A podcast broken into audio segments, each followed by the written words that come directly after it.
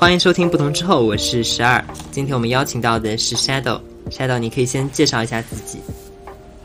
呃，大家好，我是 Dat AI 的主理人 Shadow。那 Dat AI 呢，是一个 AI 这些产品经理的呃成长和学习的平台。那你你可以简单介绍一下你为什么要做这样一个社区，以及你个人的一些经历吗？呃，我研究生毕业之后呢，然后就进了一家呃商业分析公司，然后之后呢就进入到了这个互联网行业。呃，在三年之前，然后就和几个朋友，那因为我一直做的都是数据相关的工作。呃，然后离职之前呢，做的也是算法工程师，呃，算法产品经理相关的。然后就跟几个算法工程师的挺好的一个朋友，然后一起就出来创业了。然后我们之前就做的是这个呃模型相关的，呃 API 相关的，然后就做了大模型的训练，帮国外的公司去训练一些大模型。呃，之后的话呢，呃，就做了自己的一个 AI 产品，我们自己的 AI 产品，它是一个 AI 数据治理的产品。呃，现在这个阶段呢，因为产品相对而言比较稳定嘛，然后也在面慢慢的扑向市场。呃，我自己呢又有这样的一个就是想做教育的一个呃初心吧，所以就做了这样 AI GC 产品经理的这样一个平台啊，这样一个社群，然后希望是能够帮助更多的朋友能够进入到 AI GC 产品这个领域，然后能够有更多的呃朋友能够一起呃我们一起推动这个人工智能的发展。好的，那我们从头开始聊起吧。那就从人工智能开始说，你当时是就是一开始你最早是怎么接触到人工智能，以及什么时候接触到人工智能的呢？呃，接触到人工智能是我在第二份工作去互联网公司的时候。那个时候的话呢，呃，因为我是数据产品啊，然后转到了算法产品。当时我做的第一个产品是 API 产品啊，所以它本身其实属于算法产品。然后，呃，当时接触的呢是属于，呃，并不属于我们现在看到的人工智能，它其实只是属于，呃，与算法相关的，带一点关系的，啊，就是将数据，然后与算法，然后与这个场景进行一个匹配。那那个时候呢，因为周边，呃，需要认识很多算法工程师，然后也需要认识很多这个，在这个人工智能领域的这个大咖，然后，呃，慢慢的就有的时候会跟他们聊天嘛。那他们也会聊现在人工智能最新的发展是什么样子，然后未来有可能是什么样子的，啊，那个时候是接触了呃人工智能。如果真正的算接触人工智能，应该算那个时候。那其实，那你在 ChatGPT 发布之后，你会对人工智能看法会有什么变化吗？呃，其实 ChatGPT 这个东西呢，在人工智能领域，它并不算一个非常新的理念。呃，在二零二零年的时候，就是我读了一本是二零一九年的。年底的时候，这个比尔盖茨推荐的书单里面有本书叫做《终极算法》，那本书其实它讲的就是这个 AGI，就是通用人工智能。啊，那本书里面它有一个概念，就是说这个书的基调就是基于未来呃人工智能的最终极的算法是只要有一个算法就可以去解决人类所有的问题。那所以这本书它写的是非常先进的，这个作者他的对人工智能的认知和理念也是超过我们很多很多。很长很长时间的，然后他的这本书出版的时候是二零一七年嘛，所以我有的时候我去搜他的那个评论，我就看到二零一八年的时候就有人说说他谈的这个太理想化了，根本是不可能实现的。但是你看现在 ChatGPT 的出现，它虽然仍然属于弱人工智能，但是它可以让我们看到更多是人类智能智能化的一个非常好的一个有这么一个曙光。也是让我们能看到，说人类从弱人工智能转向强人工智能，就是 AGI 相关的，那我们其实是可以有这个路径可以走的。所以现在我们再回去看那本书，其实也还是非常的经典。如果大家有兴趣的话，可以去看一下。它是对人工智能或者对未来的一个判断，是给你一个呃全预期的一个判断啊。但是这本书它比较遗憾的就是它英文版写的非常好，但中文版有可能是因为这个译者他对这个作者呃并。不是很熟悉，然后对人工智能这个领域也不是很熟悉，而这个作者他写的东西又确实是特别的超前，所以他翻译的有点凌乱，就显得东一头西一头的，所以中文版可能会稍微的差一点，但但是仍然是值得一读的。就我们现在去看他一七年出版的书，一七年出版的书怎么样？要六一六年去写，对吧？就是真的是超越了我们半个轮回的感觉，就是半个半个甲子的感觉，所以是。这个作者这本书啊，我比较推荐大家先去看一下。嗯，好，其实这本书我也听说过，我看它的英文原版，其实在二零一五年就已经出版了。啊，是吗？那就是更早。对，真的非常。二零一七年可能是，那可能一七年是中文版出来了。对对对。哦，是的。对，就是他这本书写的真的是非常的超前。如果是没有 ChatGPT 出现的话，呃，可能我也没有办法完全的去理解那本书，因为我一九年读那本书的时候，我还是觉得它有一点，呃，就像我读《经典临近》的时候也是一样的，我是觉得他们的想法太超前了。我我不知道我自己有生之年能不能看到，但是现在。呃，非常确定的，就我觉得我的有生之年有可能会看到。嗯，然后你刚刚提到了 A I G C 加产品社区呃产品经理这个概念，就是你觉得这两个词它是如何连接起来，以及或者换一种说法来说，人工智能它对产品经理的意义价值是什么？嗯，马化腾说这一波人工智能的浪潮，可能是我们百年难得一遇的好机遇。这是马化腾说的啊，然后呢，像这个 很多的这个非常厉害的，像什么呃马斯克呀，像什么扎克伯格啊，他们其实，在就我们看到的是他们一股脑的，其实都在这个大模型领域，是因为他们是都在判断是人工智能或者这一波的 A I G C 的呃生成式人工智能，它有可能改变我们人类现在去产生文明的方式。就是我们人类的文明是怎么传传续的呢？其实是靠文字嘛，嗯，对，就是文字符号去传传续，包括我们写诗集，我们写史书，啊，我们写任何的一些文明。所以，如果未来文明会由这个文字会由 AI 这些来生成，那其实文明的传递方式是在改变的，可能人类文文明的传递方式就会发生一个很大的改变。那那个时候的话呢，这个人工智能。它其实就会像火和电一样，它变成了一种通用能通用能源。如果变成通用能源，那就证明我们现在所有的事情都要依靠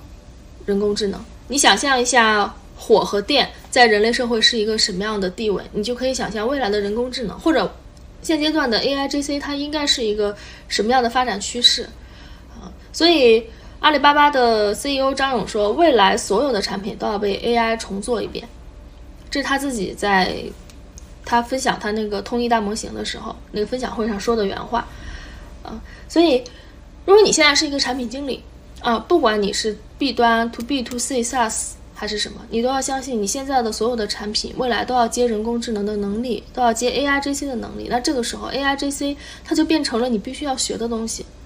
就跟你画原型图是一样的，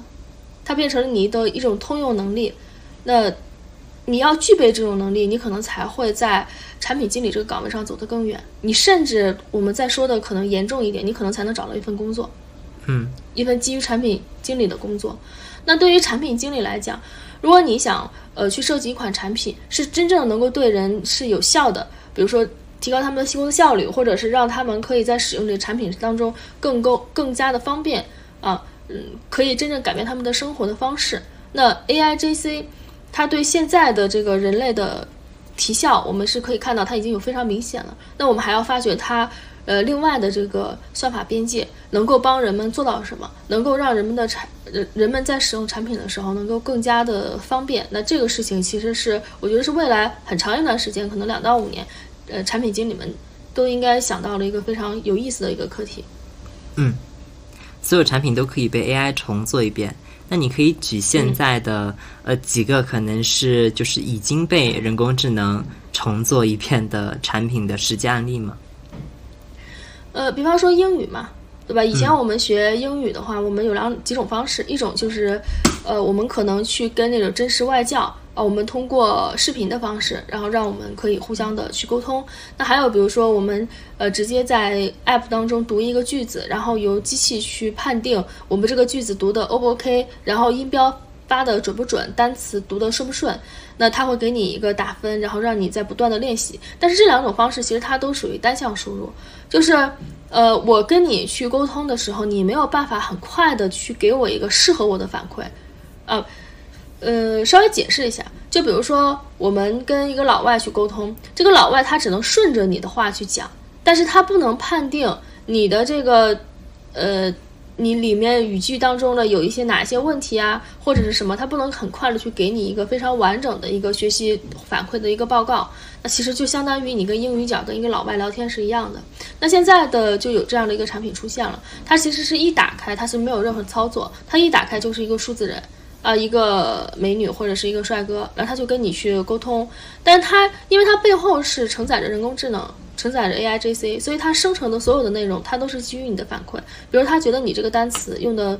说的不是很好，或者你这个句子呃语法用的不是很好，他就会反复的去在这个议题当中去给你形成一种呃问题也好，或者是把这个话题给你拉回到这个内容上，然后让你不断的在这个语法当中这个。词语当中去不断的去反馈，那这样的话，相当于是他随时随地的都在调整你学习英语的计划。而且我们在跟这样的数字人沟通的时候，我们其实是没有，呃，怎么讲呢？没有羞耻感的。就如果你是跟一个真人外教去沟通，其实很多人他心里还是有一个负担的，因为我们很多都是哑巴英语嘛，所以说英语可能会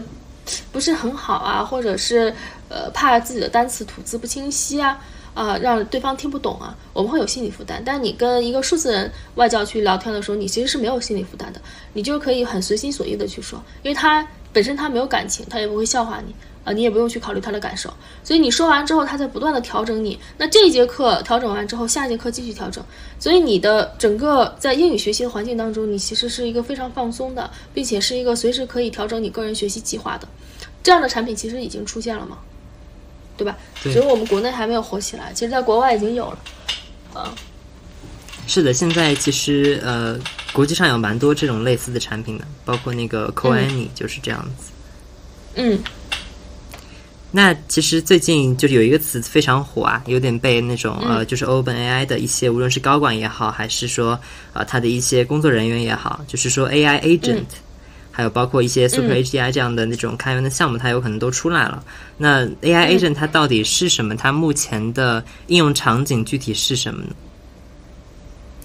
呃，AI Agent 嘛，它就是一个 AI 智能体的意思嘛。就我们知道，人工智能它分三个阶段，现在是我们还是属于弱人工智能时代，就弱人工智能、强人工智能和超人工智能。那虽然 ChatGPT 或者是你可以看到 Midjourney 啊什么的，它涌现出来了这么多，你觉得哇塞好厉害的这个呃算法或者产品，但它是实际上我们仍然处于弱人工智能时代，就我们还是在弱人工时代、弱人工时人人工智能时代，就是探索着向强人工智能时代去呃推进的这样一个呃前进的这样的一个程度。那 AI agent 呢是会被人们誉为是最接近强人工时。强人工智能时代的东西，就是一个智整体。它指的是让机器自己去学习，然后让机器自己去揣测，让机器去判断人的意图。嗯，呃，我举个例子吧，比方说我们现在在看这个，呃，看网页啊，看网页的时候呢，我们如果正常来讲的话，我们其实比如说你看不清或者怎么样，你可能会向前一点啊，或者把眼睛眯起来，对吧？那这样的话，我们可以把字看清楚一点。那 AI agent 是什么呢？它就是可以去判断你的意图，它可以直接把这个字你看到哪里了，这个网页给你放大，把这个字给你放大，因为它判断你的意图就是你看不清。它可以不断去学习你的想法，然后不断的去生成这种呃强的这种这种这种意识。所以为什么大家说啊，现在我们要做产品，其实就是在做一个 AI agent。那 AI agent 最比较好的这种实现方式呢，其实就是把不同的算法。呃，就是跨模型的算法、跨模态的算法，不同的算法应用在一个产品里面，去满足同一个需求。比如说这个需求，它既需要你用呃图表，然后又可能又需要你用文字，然后又需要你用视频。那其实你要把这些产品，要把这个产品做出来，你就需要跨模态的去做。那 AGI 的五个呃研究方向当中。一个很重要的就是跨模态方向，那现在我们仍然还没有什么特别好的跨模态的产品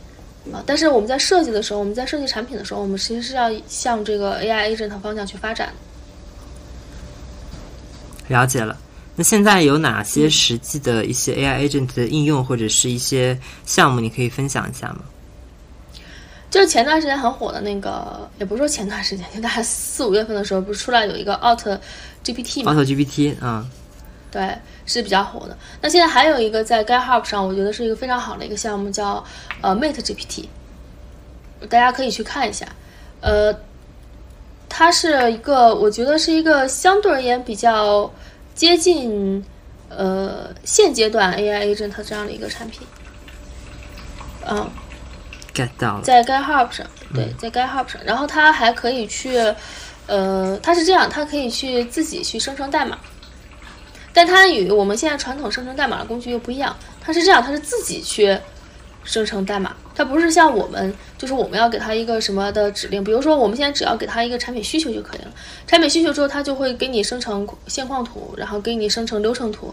啊、时序图，然后所有的代码全部给你搞定。就是你去生设计一款产品以后，你设计一款产品，啊，你只需要一句话就可以了。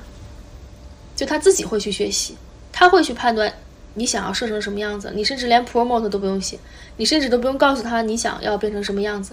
你只要输入一句话的需求就行。就是它会自己给自己 prompt。对，是的，呃，但它现在是呃一个初级阶段嘛，我但我觉得应该也比市面上大部分的一些呃流程呃流程图的这些工具可能要好用一些，大家可以去尝试用一下，它也不需要你有任何的编程基础，啊，那你觉得人工智能未来的发展方向是什么呢？就是它在哪些领域会有真正非常颠覆性的一些应用？呃，一定是我们的第一个方向，一定是我们的交互。嗯，就是交互它，呃，目前为止我们还是指令型的交互嘛，啊，那这种指令型的交互呢，命令型的交互呢，它就像是相当于是说，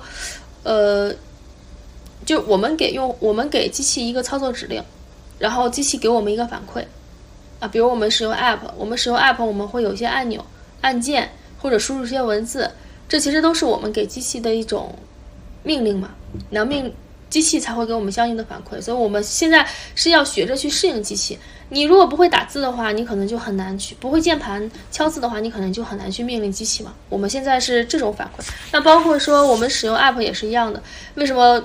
有一段时间会特别火？是教父母使用微信，就是因为微信的操作它是呃比较适应于现在年轻人嘛，老年人他可能学起来就会比较复杂啊，所以我们会有我教你去使用 App 这种。啊，这种这种话题出来，但未来的机器，未来的人工智能发展，它一定是它去猜测人，就是不是让人去学习怎么样去使用机器，而是让机器去迁就不同的人。比如老年人，他可能有老年人的方式啊，操作机器的方式，那就让机器去学习，然后让机器去适应。这种呢，就是新的交互范式，叫做意图交互。那意图交互，呃，因为目前为止，我们所有的这个人工智能的。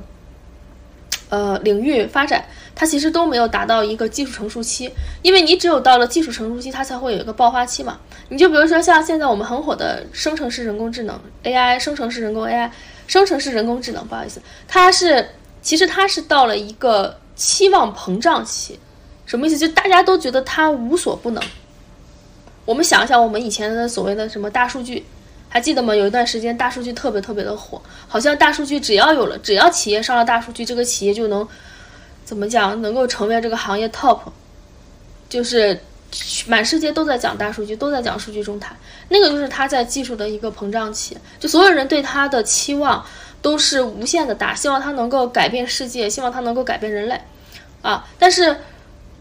真正到技术能够落地、能够产生应用，它其实要到技术成熟期的。那现在在所有的人工智能领域当中，只有一个领域它是马上就要到技术成熟期了，那就是计算机视觉。嗯，就是计算机视觉，它还有将可能也就一到两年的时间，它就可以到技术成熟期了。那如果计算机视觉基于计算机视觉的意图式交互，它就应该在明年这个时期会迎来大的爆发。那这个时候。完完全全产品的形态就被改变了。我们试想一下，我们现在打开微信，是我们还是需要操作的。比如说，我现在要跟十二聊天，我要跟你聊天，我是不是要打下名字？我告诉十二我要搜索，然后我要跟你打字，对吧？嗯。那未来可能所有的终端硬件，我可能只要说一句话，甚至我可能只要一个意识，它就应该判断出我来，我想跟你聊天。比如说脑机接口，我接入了一个芯片之后，进入到我的脑袋里，对吧？那我现在脑子里想，哎。我想跟十二聊天，那就他就理论理论上他就应该调出来，我可以跟你聊天的这个通道。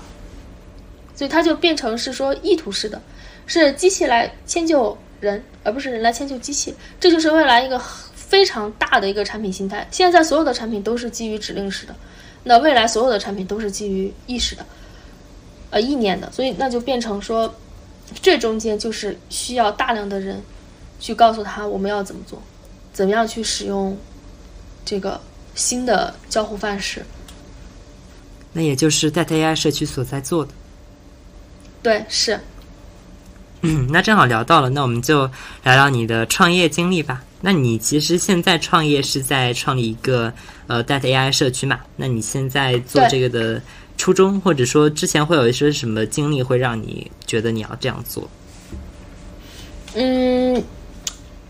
因为我是觉得说，如果未来能够，就我们不能去让所有的人都去呃。使用 ChatGPT，虽然我们认为 ChatGPT 已经是非常非常简单的一个产品了，但是其实你跨过互联网这个领域去看的话，其实像其他领域，尤其是传统行业的领域，很少会有人，甚至可能很多人都不知道 ChatGPT。就我们跨不出一个圈子，所以，呃，蒸汽机，呃的原理不是瓦特发明的，但是呢，是因为瓦特发明，是因为瓦特发明了蒸汽机，让这蒸汽机的技术变成了一种，呃。简单的易用的，所以它才会变成这个工业革命的助力。我也想的是说，就是产品未来，呃，它的易用性、它的通用性，才有可能去改变我们现在这个人类生产方式。所以，因此，产品经理之间的这个责任其实还是挺大的。就我们在接触一个全新的东西，而不是像以前好像每个产品都长得差不多。我们有可能现在。即使是同一类型的产品，我们因为呃产品形态、交互形态的不同，我们可能也会针对的是不同的人他的一个使用习惯。那 Data AI 其实它目标就是为了呃这个培养更多具有创新思维和商业能力的产品经理，就是 AI GC 的相关的一个产品经理。那我们在这里面会提供给大家最前的这个最前沿的 AI 技术啊，然后我们一起去探讨新的产品形态以及呃基于意识的一个交互形态。那，嗯，现在现在其实看起来就是我们，呃，仅仅是以这个手机为终端的移动产品形态，移动互联网的巅峰可能已经在走下坡路了嘛。那 AI 的产品形态它一定是多多终端的，比如说手表，比如说眼镜，甚至于未来的脑机接口都是有可能的。所以这种时候，我们在重新去塑造产品的时候，它就需要你有大量的产品经理在这方面是有这个，呃，有这个自己独特的这个创意的。就未来，呃，可能技术实现难度不高，但是创意的难度是很高的。嗯，所以我们是希望对培养更多具有创意的思维的产品经理啊。了解，那其实你之前包括工作经历，你之前是不是也创过业来着？就是你说你做过一个 AI 的数据治理的一个东西。对对对，其实现在也仍然在做，只不过是说现在产品的阶段不同了，那可能我的角色位置就不同了。那我现在是比较呃，希望能够在 AI GC 产品经理这个这个这个赛道上，就是去完成属于我自己的理想吧。对我就是可能，对我可能对教育事业还是有一点点，呃，有有一点那个怎么讲，意难平吧，比较想，呃，比较还还是有有这方面的一些呃期望，就是在呃教育领域，嗯，了解。那你之前的工作经历和之前创业经历，它会对你现在在做的事情有帮助吗？或者说会有一些关联吗？嗯，会啊，因为至少它让我对 AI 对人工智能的认知是可能是要比大部分的呃互联网人，甚至互联网人可能都要稍微的强一些。就是呃，虽然我一直说，因为它是一个新的东西嘛，其实大家在技术水平上的差距其实是会被慢慢拉平的。那也不是说任何一个公司都可以做大模型的，对吧？那在中国能做大模型的公司，可能我算来算去应该也不超过十个。所以，尽管只是短短的半年，但大模型的竞争好像大家仿佛已经冷静下来了。但是，未来的产品竞争其实才刚刚开始。那那个时候的话呢，人们可能才会意识到，就是我不必发明，我不必去发现发明这个勾股定理，但是我一定要会用。同样的，我不必去发明这个大模型。但是我一定要会去用大模型，我要知道这个模型它应用在什么样的场景，能给我们带来什么样的好的东西。那比如说 OpenAI 它的这个呃 ChatGPT，它是只是一个文字生成的呃这个这个产品。这一个算法模型，那我是否可以让它变成其他的，比如说商业分析、数据分析？其实理论上我们已经验证了，我们通过一些 promote 是可以让它达到呃可能我们想要的结果，但是否可以让它商业化？所以我们还要更加的更深一步的去研究和判断。除了 promote 之外，我们是否还有其他的方式？啊，甚至包括我刚才说的，可能跨模态的产品，可能都有可能出现。比如说什么手语类产品，啊，去帮助聋哑人可以在呃，世界这个呃正社会当中，可以像我们这个普通人一样的去呃无阻碍的去交流啊，这种产品，其实你现在考虑一下啊，如果是现在是大模型的这个程度的话，其实是可以实现的，对吧？但是它又是另外的一种产品形态了，所以我们要重新呃重新给它创作一遍，重新重新创新一遍，这个就有难度了。对，我告诉你怎么做，你怎么做？其实现在技术已经被拉平了，但是你，或者说就是大家解决问题的能力是没有问题了，但是现在问题是变成了就是提出问题的能力。嗯啊，那因为我自己创业嘛，所以我，呃，我又本身是做商商业分析的，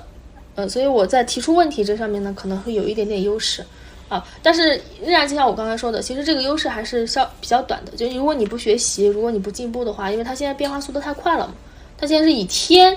为这个变化的这个计时，那每天都在涌现大量的这个新的产品、新的创意，所以我也是在不断的学习。那既然是这样的话，那我觉得大家就一起到呃聚聚在一起，然后我们一起学习就好了。了解了。其实我在跟你就是在录制之前，我们私下沟通的时候，你会提到一个概念叫做思维模型。其实这一点我非常非常好奇，你可以说一下什么是思维模型吗？或者说它的定义是什么？呃，它其实是这样，就是我在二零一三年的时候，我看到了一本书，它这本书呢，呃，是一个叫佩奇的一个教授写的，叫《模型思维》这本书。它现在呃，这本书它有一个。点啊，它有点晦涩难懂。如果不是理工科的人的话，可能读起来会比较费劲一点。它里面全是公式啊什么的。那这本书让我对它非常好奇，然后我就去这个去看了他的这个慕课啊。他这个慕课在 B 站上也有，你们可以去搜叫模型思维。呃，查理芒格曾经说嘛，就一个人如果能够熟练的掌握七到八个模型，那他可以解决人生当中的百分之九十的问题。所以模型思维其实就是将你产品结构化，呃，将你的。数据将你脑子当中的信息结构化的一个非常好的一个方式，呃，我们现在所接触到的信息，每天接触到的信息，可能是我们父母那一辈，呃的一一年所接触到的信息，就都有可能。所以，我们人类大部分的目前为止，很多人的焦虑啊，或者内耗也好，就是因为我们有太多的信息，我们处理不了，我们没有办法让它在我们的这个脑袋当中变成智慧沉淀下来，所以。呃，模型思维它就相当于它是给你一种思考的结构，就是让你能够更快的去判断到这个问题的本质，然后去将信息呃做一个清洗之后，然后存在他脑子当中本该有的位置，然后给你的脑袋清空一下，然后才会去接受其他的信息进来嘛。所以它每次每次的这样的你经过这个循环，呃，你就会有自己的一些知识的一些沉淀了嘛。它就有点像，你可以把它想想象成一个 Chat GPT 嘛。对吧？ChatGPT 就你给它信息，让它通过它的呃模型学习的这个算法，通过算法，然后给你做一个反馈，其实就是跟我们想的就是讲的这个模型思维其实有点像的。那模型思维它这种就是怎么去运用它呢？它在哪些生活中实际的场景，它可以非常有效的被用到？呃。比方说，我们现在我们很多人去学习嘛，学习我们可能会给 ChatGPT 提一些 promote，比方说希望 ChatGPT 能给我们推一些课程，对吧？那但是你知道全网现在的课程有多少？就数不胜数。所以 ChatGPT 它并没有办法给你推出，呃，他觉得是比较好的，他只能给你推出他觉得是比较接近于你的这种这种。但是呢。呃，这种你就要判断了，对吧？你自己是要去判断的。他一下子给你推出这么多课程，你自己是要判断的。但如果你在提问他的时候，写 promote 的时候，你告诉他根据二八法则，然后去给我判断课程。那 ChatGPT 它就会帮你选择，在这个互联网上评价比较好，然后又呃学的人又比较多的，呃，这就其实就是相当于是说，你给了他的一个判断的条件嘛。那你又不用去花费很多的这个呃这个这个 token 去跟他聊，然后你又让他学到了，呃，让他给到你一个一个特定的范围。那这是第一个，第二个就是比如说你去。你去租房子，我们日常当中都会有租房子这种场景嘛？那比如说中介给了你十套房子，那如果你去看房子的时候，你就会，呃，会有一个边际成本在里面啊，会有一个机会成本在里面。就比如说你去看，呃，看房子，你看了第五套，你很你觉得前面的第第二套、第三套更好，那你去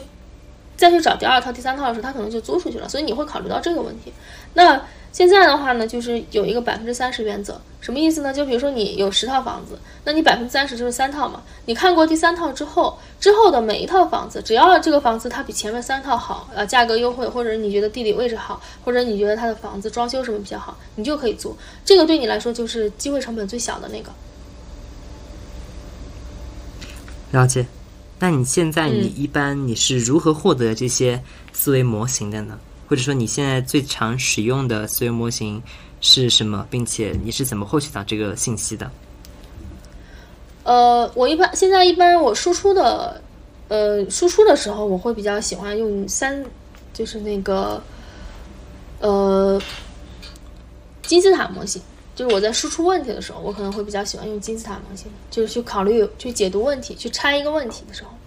那这些模型，它其实一个就是来自于我之前说的这个模型思维的这个课程，它在里面这本书里面提高了二十四个思维模型，那都是比较常用的。那解决的问题呢，也是比较常解决的问题。那还有这个查理芒格，查理芒格他也很喜欢研究呃模型思维，他有一本书叫什么《查理芒格的一百个模型思维》，但他那个有点太多了啊，可能你日常生活当中你用得到的时候，你再去查也是可以的。那类似于像比如说战略分析。战略分析的模型的话，就像是 SWOT 模型啊，大家应该比较了解吧？PEST 模型啊，再比如说像波士顿矩阵啊，这种常用的这种模型，就是你在做战略分析的时候，你把这个模型，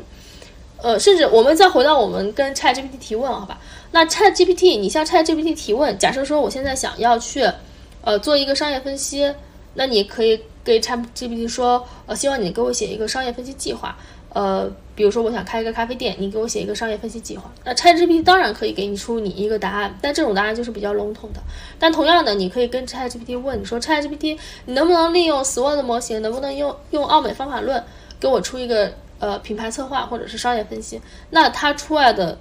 效果反而是会比之前你平排直述的那种问要好。所以这个是我常问、常用的提问方法之一，就是将模型放在了这个。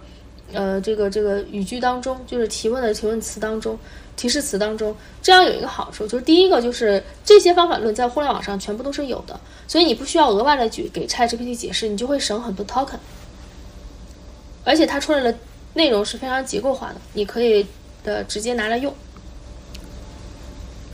了解，其实这对写提示词来说是非常好的一个助力，因为你可以一个是可以直接规定它呃所使用的思考方式，还有一个就是你不需要再喂给它你要用什么什么思考方式，费很多的口舌。对，对对是这样的。而且你如果你现在想学模型思维，或者是怎么样，想知道呃什么样的问题可以用什么样的模型去解决，你其实是可以直接问 ChatGPT 的。对，哎，这个是一个好的点。比方说，你刚刚提到的一些，有可能我并不了解，我就可以直接去问 ChatGPT。对，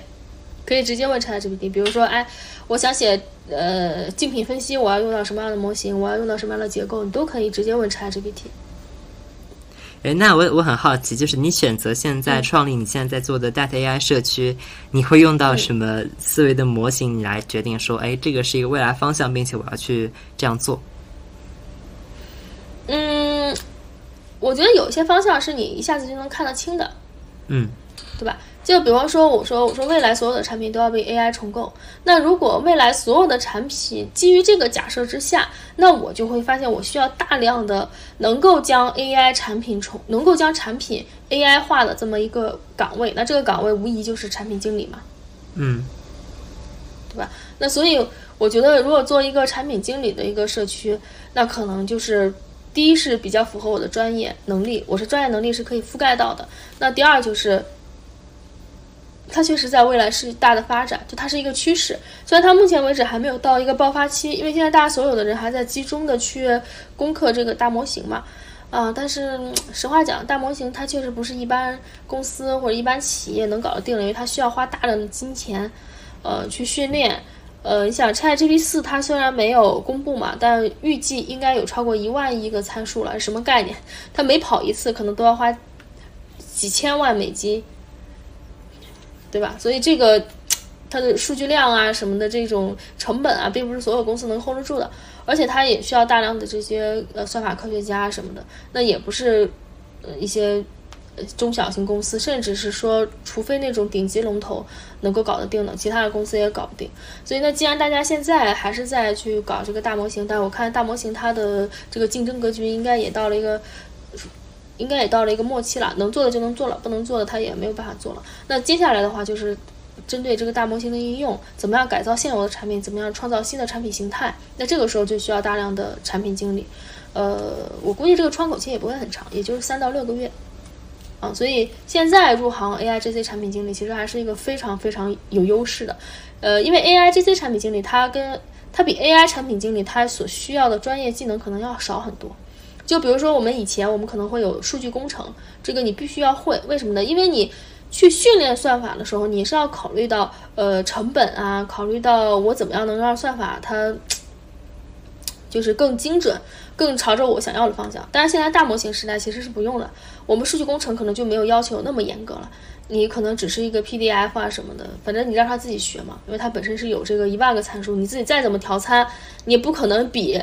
呃 ChatGPT 还厉害。对吧？嗯，这么多的参数，对吧？所以它已经非常非常细了，它已经不需要你再去调整一些什么样的，就是呃，在数据上做一些什么功夫啊，在调参上做什么样的功夫，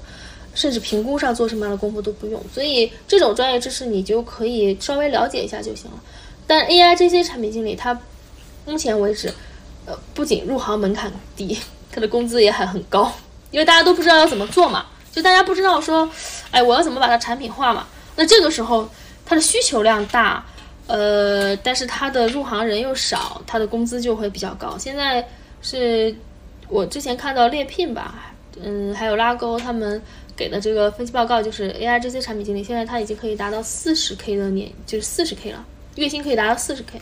那年薪基本上百万上下的也是有的。就他，如果你要是入想要入行人工智能，想要入行这个人工智能这个领域的话啊，那。相比什么算法工程师啊，啊什么这种是自然语言工程师啊，啊 AI 这些产品经理，他确实还是一个比较好的岗位，他甚至都比一些 Java 工程师、一些 C 加工程师给的工资都要高，就他比工程师给的工资还要高，啊，而且他与算法工程师的差距也差别也没那么大，但他入行门槛又比较低。那我们就顺着你说的继续往下聊。但那但 AI 社区它那这样按照你这样的说法的话，其实它想解决的问题也蛮清晰的，就是说，嗯，就是提供就是 AI 这些产品经理所需要的一些知识嘛，或者说技术。当然，我有可能还是理解有点片面，你可以再解释一下吗？呃，因为未来我们判断的是，可能技术技术实现上的难度它会被拉平，但是创意的难度会被拉大。所以，我们其实是想更多培养更多的就是那种具有创新思维的产品经理，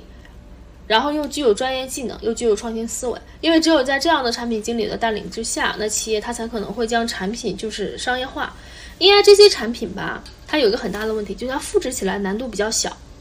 嗯，就我们以前可能去呃复制一个产品嘛。我们可能从头到尾要抄它一遍的话呢，我们可能需要三到四个月的时间。你记不记得有个开发的周期嘛？那现在其实我们要去复制一个产品，呃，因为本质上来说，它其实就是一个算法的问题，外面包了一个壳子。那我们去构建它的算法，其实基本上大家的算法都是一样的，可能都是从 GitHub 上或者从哪里搞来的，或者是呃呃从这个 ChatGPT 这边呃直接接一个接口，直接接个大模型的接口，然后过来，然后稍微的做一些训练。那可能就完成了一个产品的雏形。那这样的话呢，它的这个构建的成本和构建的时间周期，它就是比较短的。所以你如果想要，呃，在这个以前的我们的时代是叫做流量时代，我们只要有了流量，我们可能就有了这个呃产品的壁垒。但现在不是了，现在产品的壁垒呢，嗯，可能是数据啊，可能是这个你的技术，就是算法技术。但是这两个很多公司它其实都不具备的，尤其是一些小型的、中小型的 C 端公司，它是不具备的。那你就要保证你这个产品上线之后，它能够快速的赚钱。所以商业化是 AIGC 产品经理和可能传统产品经理一个非常大的一个一个区别。传统产品经理可能他是不管商业化的，但是 AIGC 产品经理他需要让你在产品设计之初，你就要考虑到这个商业化的问题。呃，如果你这个产品上线一个月真的是非常火爆，一定会有大量的产品出来作为你的竞对。所以，嗯，AI 这些产品经理他呃要考虑就是创意、你的创新思维，然后你的商业化，啊，像反而对呃你只要技术有一个了解，呃其实就可以了。所以它本质上来说，它跟呃传统产品经理他还是有一定区别。他有点更像是一个公司的 CEO，要考虑到这个公司这个产品能不能走下去，能不能活下去。而且我们也判断说，未来 AIGC 产品经理或者很长一段时间 AIGC 产品经理，呃，AIGC 产品它可能都是那种快上线、快变现、快下线的这样的一个产品形态、产品状态吧。嗯，对。前段时间我看到一个文章，就是妙牙相机的那个创始人他们写的，就是嗯。嗯，就是 AIGC 产品，如果你上线不收费，那你以后你可能永远都收不到费了。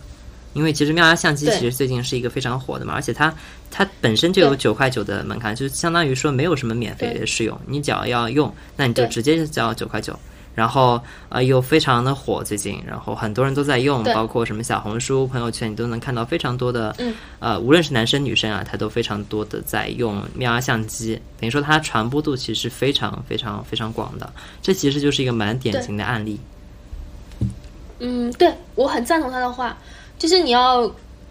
因为你看妙牙相机刚上了这一个星期，可能就有人可以解构妙牙相机了，就可以逆向它的 app 了，可以解构它的算法了，对吧？对就包括它为什么要用二十张图片，其实都是很明确的，就是算法给了你这个限制，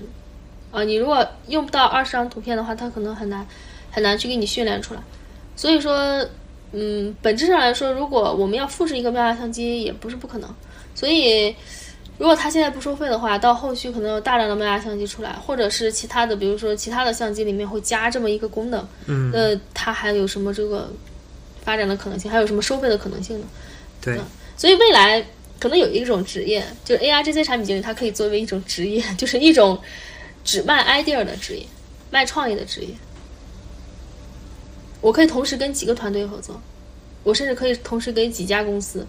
做 AI 这些产品的创意和规划。嗯，这都是有可能。就只提供它创意的职业，对它的职业形态可能都不一样。哦，这因为未来创意会会赚钱，对，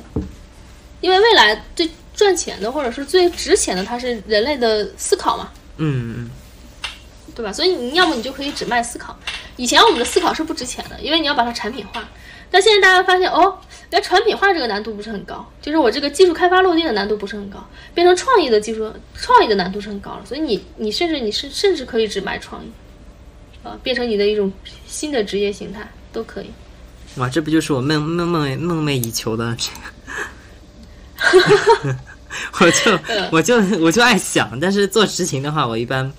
有点 对，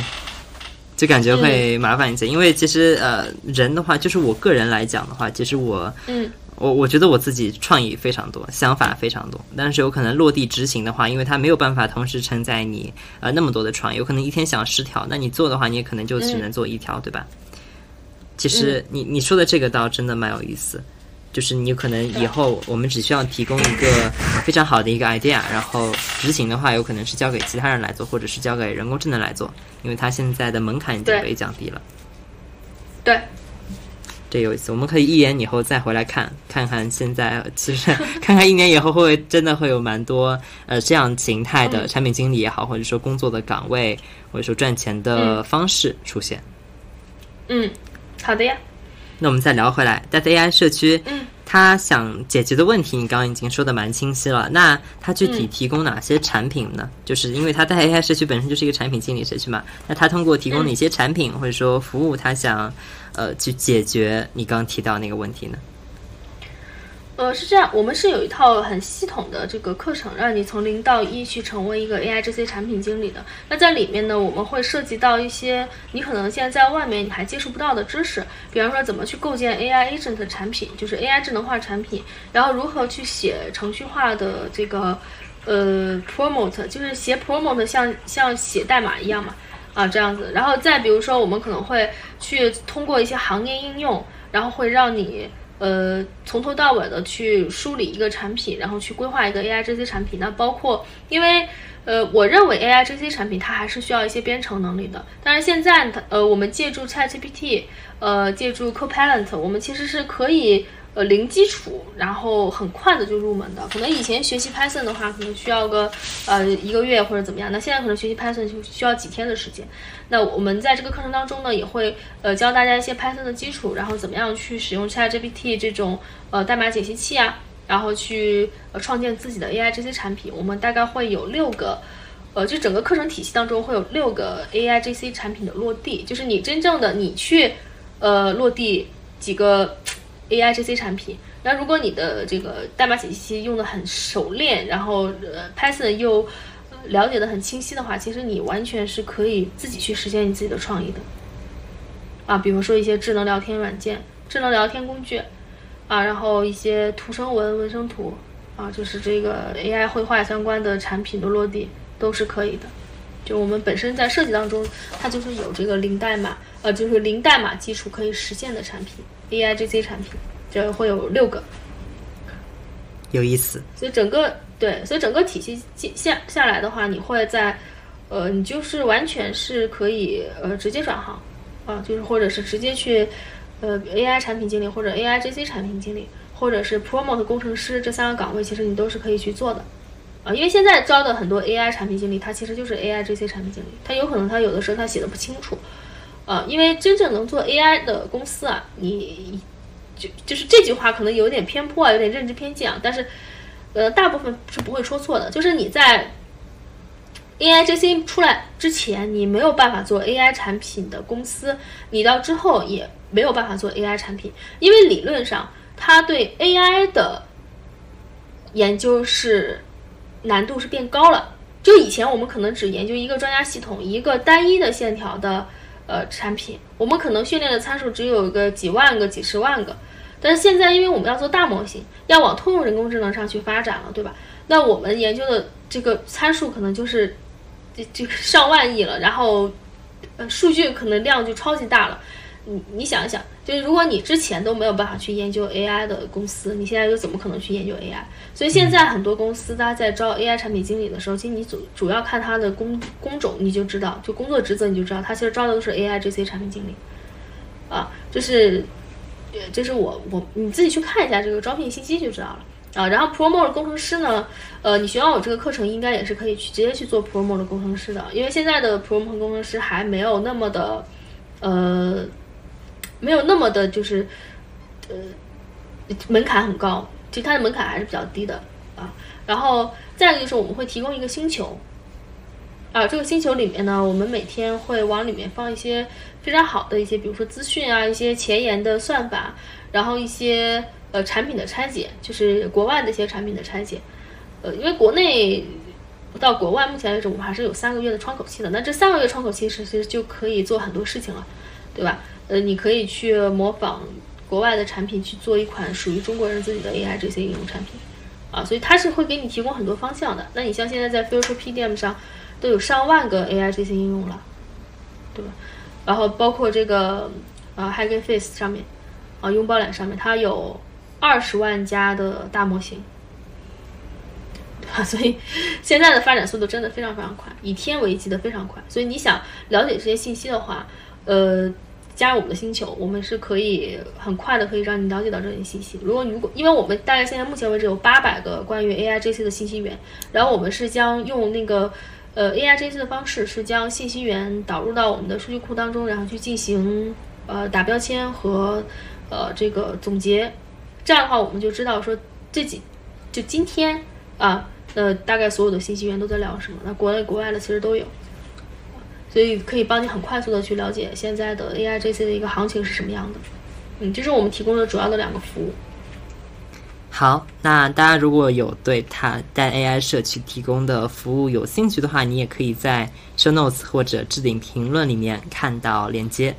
那今天我们也聊了差不多快一个小时了，在节目的最后，我们会请每个嘉宾推荐三本书，你可以推荐三本。啊，当然你也可以包括你之前提到的那个叫呃超级算法啊终极算法，对，嗯，你可以推荐三本吗？呃。我呃，第一本书是我个人比较喜欢的嘛，它是那个人类学家尤瓦尔的这个《人类简史》。我觉得这本书它是呃提供了一个全新的角度去呃了解我们人类的发展，这本书还是很有意思。但是它的《今日简史》和《未来简史》也是值得一看的。那第二本书呢是我最近在看的这个莫言的《生死》，就是这个生死疲劳啊，对，生死疲劳。然后这本书呢，它的风格很莫言，它就是。呃，那种在嬉笑怒骂、怒怒骂之间，然后去，呃，写的一些让你有一些人生感悟啊，但是它确实是有一点无力感，就跟那个莫言一一贯的风格是一样的，其实，啊，那我个人是比较觉得看起来还是比较有意思。那第三本书呢，就是在这个呃去年的时候我读的一本书，叫做《从一到无穷大》。这本书呢是一个美国作家写的，他。他是把人类认识世界、探索宇宙的方方面面，他都写了一遍，啊，比如说什么数论啊、世界线啊、相对论啊、量子力学啊、核物理啊、遗传学等等。就你看这本书，你会呃认知到很多这种我们日常当中接触不到的理论和概念，而且他讲的也非常的丰呃这个生动有趣啊。这三本书的话，我觉得还是呃挺值得一看的，嗯。OK，那本期推荐的三本书，你也可以在 Show Notes。或者说文稿区里面找到，那谢谢 Shadow 今天的分享，非常感谢，我们已经聊了有一个小时的时间了，那嗯，欢迎收听不同之后，我们下期再见吧。好的，拜拜，拜拜。